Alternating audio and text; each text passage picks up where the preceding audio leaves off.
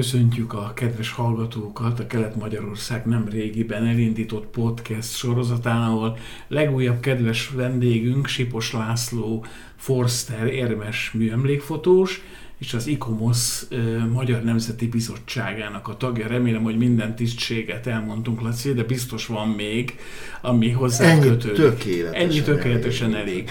No hát Éppen azon gondolkodtunk, hogy nagyon sok előadásodat hallhattunk, már volt szerencsénk, sőt írhattunk is róla, de rólad magadról kevesebbet hallunk, vagy legalábbis keveset, kevesebbet hallhatnak az olvasók és a hallgatók, úgyhogy most egy kicsit inkább erről lesz szó. Az első kérdésem az, hogy hogyan is indult el ez a fotózás, tehát hogy mikor került először kamera a kezedben, és hol dőlt el az, hogy te fotós leszel, mondjuk elsősorban?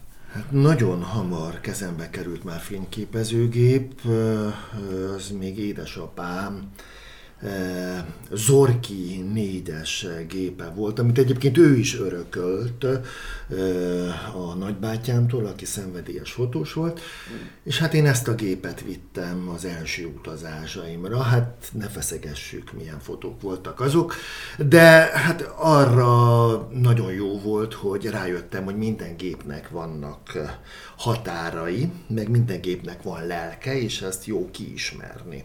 Hát aztán utána sorozatban jöttek egymás után a, a gépek, e, e, egyre aztán jöttek a komolyabbak, de igazából én, én hiszem és vallom, hogy hogy nem feltétlenül egy sok millió forintos kamera az, ami egy műemlékfotózáshoz, mert egyébként én annak tartom, műemlékfotósnak tartom magam leginkább e, kell, hanem talán sokkal inkább valami szem, meg, meg szerencse, meg, meg hát valamennyire hozzáértés, hogy most mit akarok én abból az épületből, vagy abból a romvárosból, vagy romból kihozni. És hogy a kérdésedre konkrétan válaszoljak, amikor Szegeden éltem 5 évig, és mikor visszajöttem Nyíregyházára, akkor úgy elkezdtem hétvégenként kirándulgatni, és hát akkor döbbentem rá, amit addig is tudtam, hogy milyen gazdag ez a felső Tisza vidék középkori műemlékekben. Nyilván ennek történelmi okai vannak, hiszen a török dúlás itt kevesebb pusztítást végzett, az építőanyag is talán tartósabb, mert viszonylag közel a Kárpátok, a Zempléni hegység, tehát ezért kőből építkeztek, legalábbis a, a templomok jelentős része így épült. Úgyhogy hát ez a, ez a bőség, ez a csoda volt az, ami számomra indítatást jelentett, meg hát a külföldi utak is, mert amit az ember próbál egy picit dokumentálni, ezek ilyen utólag elővehető képek, amelyekkel az ember újraélheti az utazásait, adott esetben videó felvételek is, vagy filmfelvételek is, tehát én nekem ez utána, hát hogy mondjam, szerves részévé vált az utazásaimnak. Hogyan dölt ez el, hogy majd ez komolyabbra is fordul, tehát ebből kötetek, előadások születnek? Hát az első indítatás az mindenképpen Hilda Pucsögöl nevéhez fűződik, aki, aki egy bécsi hölgy, és és ő, mikor meglátta a közép-ázsiai anyagomat, akkor hát mondhatom, hogy fölkiáltott, hogy ennek csinálni kell kiállítást, és hát így adódott, hogy az én első kiállításaim Ausztriában voltak, Breitenfurtban, Badenben és Bécsben, a CET-ben. Sajnos Hilda egy tragikus balesetben elhunyt, és akkor én úgy vettem, hogy ez, ez Isten újja, tehát én utána nem is foglalkoztam már kiállításokkal, egészen addig, amíg, amíg az örmény anyagom nem állt össze egy olyan fotósorozattá, ami aztán könyvbe kívánkozott, egy albumba, és egy kiállítás kapcsán, ami egyébként itt Nyíregyházán volt először látható, de aztán más városokba is eljutott. Hát ez egy új lépcsőt jelentett, és utána már jött a Sába földjén, ami a Nyíregyházi Művészeti Hetek keretében nyílt meg, és hát azután a, a többi. Az előadásaid során ugye nem csak képeket nézegethetünk, hanem nagyon komoly háttérinformációt is kapunk azokról az utakról, olyan, egészen olyan mélységig, hogy gyakran az ember azt érzi, hogy egy művészet történész veszett el benned. Ez a fajta felkészültség, érdeklődés, ez a fotózással együtt kezdődött, vagy valahol ennek is be kellett érnie?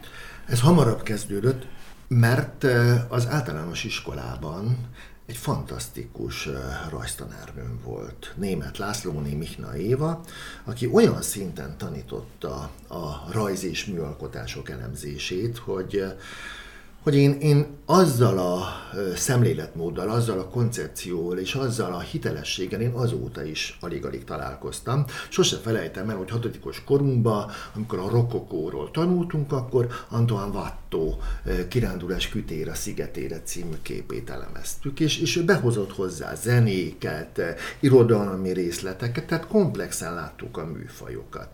És akkor alakult ki bennem, hogy, hogy nekünk már nem volt nehéz megismerni egy gótikus stílust, egy, egy szecesszióst, egy, egy modernista vagy posztmodern épületet, mert ezeket mi már teljesen magunkévá tettük alapelvi szinten is, úgyhogy aztán, mikor Szegeden éltem, akkor átjártam a bölcsészkarra, kis művészettörténetet tanulni még pluszban, de ez csak ilyen hobbi szinten, meg nyári egyetemeken voltam. Szerettem rendszerezni mindig azt, amit az ember így, így kap, vagy, vagy, vagy lát.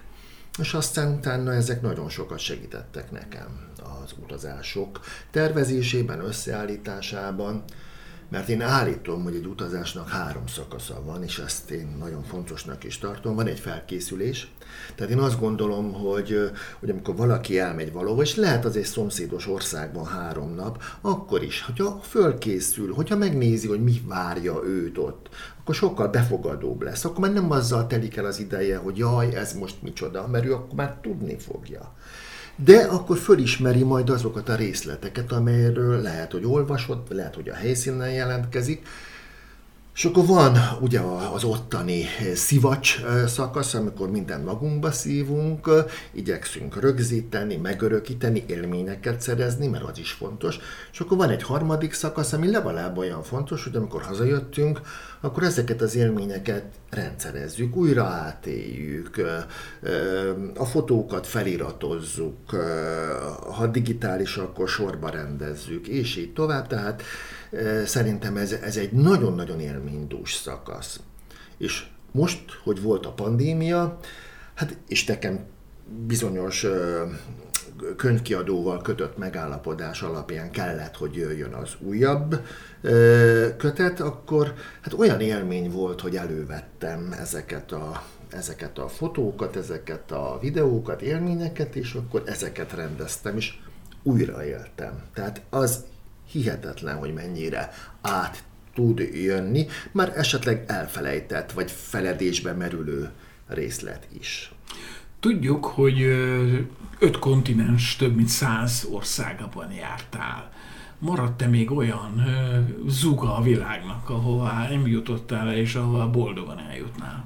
Hát én azt szoktam mondani, és már a legelső albumomban is ezt írtam, hogy a világ mindenütt gyönyörű, és én ezt hiszem és vallom. Tehát persze lehet azt mondani, hogy hú, milyen izgalmas a húsvét-sziget, vagy, vagy, vagy mennyire látványos és sokat nyújtó Új-Zéland, de a világ mindenütt gyönyörű, és mindenütt meg lehet találni azt a, azt a, az adott országra, kultúrára, városra jellemző értéket, ami miatt érdemes oda eljutni, vagy elutazni.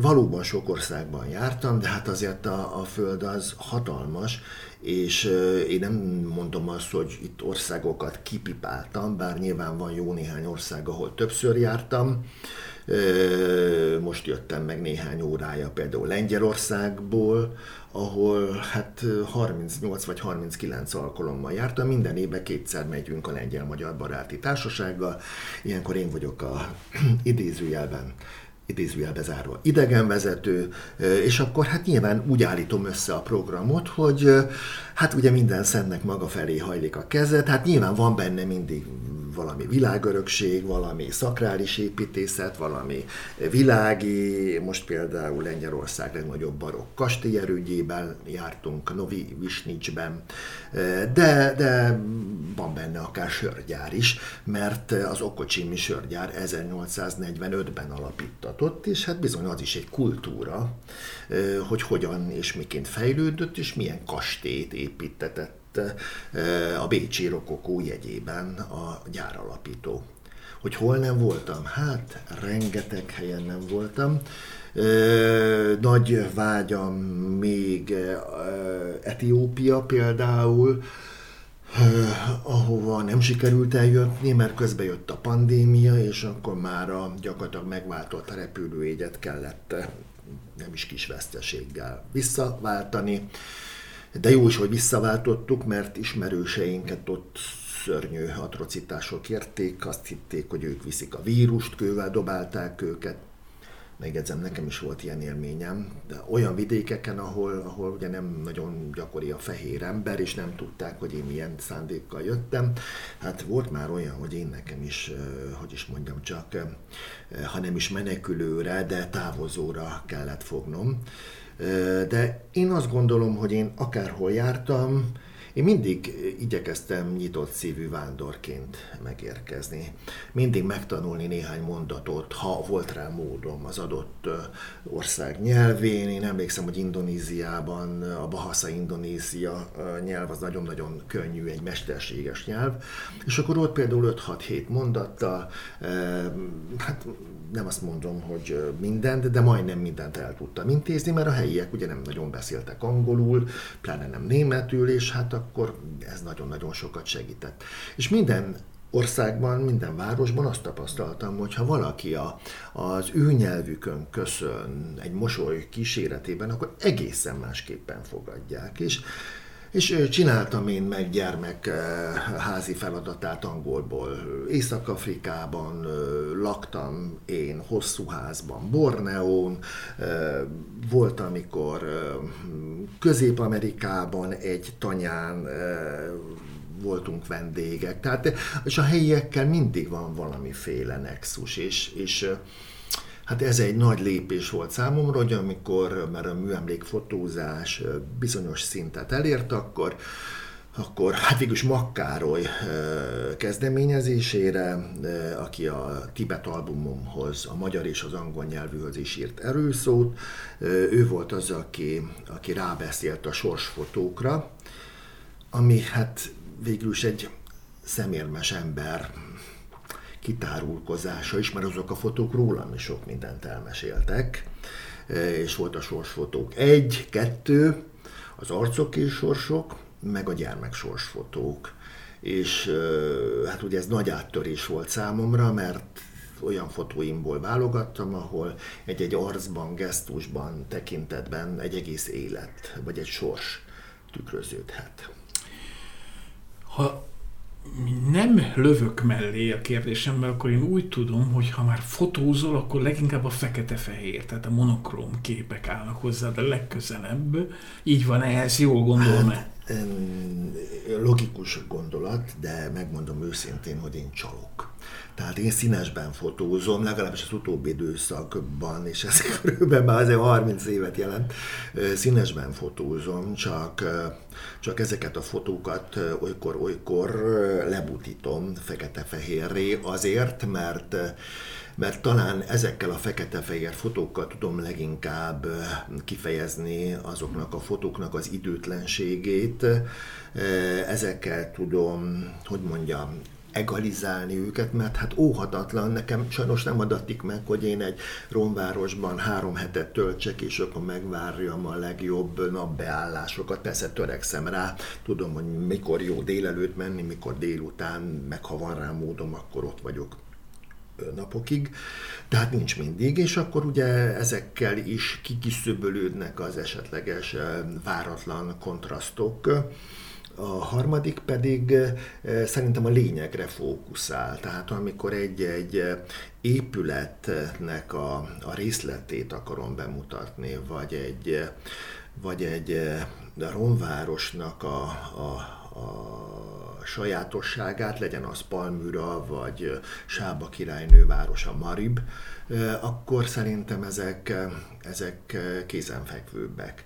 Meg hát valahogy még azt is megmerném fogalmazni, elég sok világváros fotó múzeumában és számtalan galériájában láttam, hogy mai napig is valahogy a fekete-fehér fotózás az igazán trendi az igazán uralkodó. Tehát általában azt szoktam látni, hogy egy tíz teremből álló fotómúzeumban kilenc terem fekete-fehér fotókkal van, de a tizedik majd, hogy nem úgy kezdődik, bocsánat, itt most színes képek is jönnek. Én nem vagyok a színes fotózás ellen, és vannak is színes albumaim, mert úgy gondolom, hogy például egy, egy Tibetről, ahol ordítanak a színek, és rendkívül hatásosak, ott nem lehet fekete-fehérben szólni, mert a mélyvörös, a, a harsányzöld, a, a mélykék, az ugyanabba a szürkébe olvadna össze és ugyanúgy egy-egy felső Tiszavidéki freskó is, ami eleve már megkopott, meg majd, hogy nem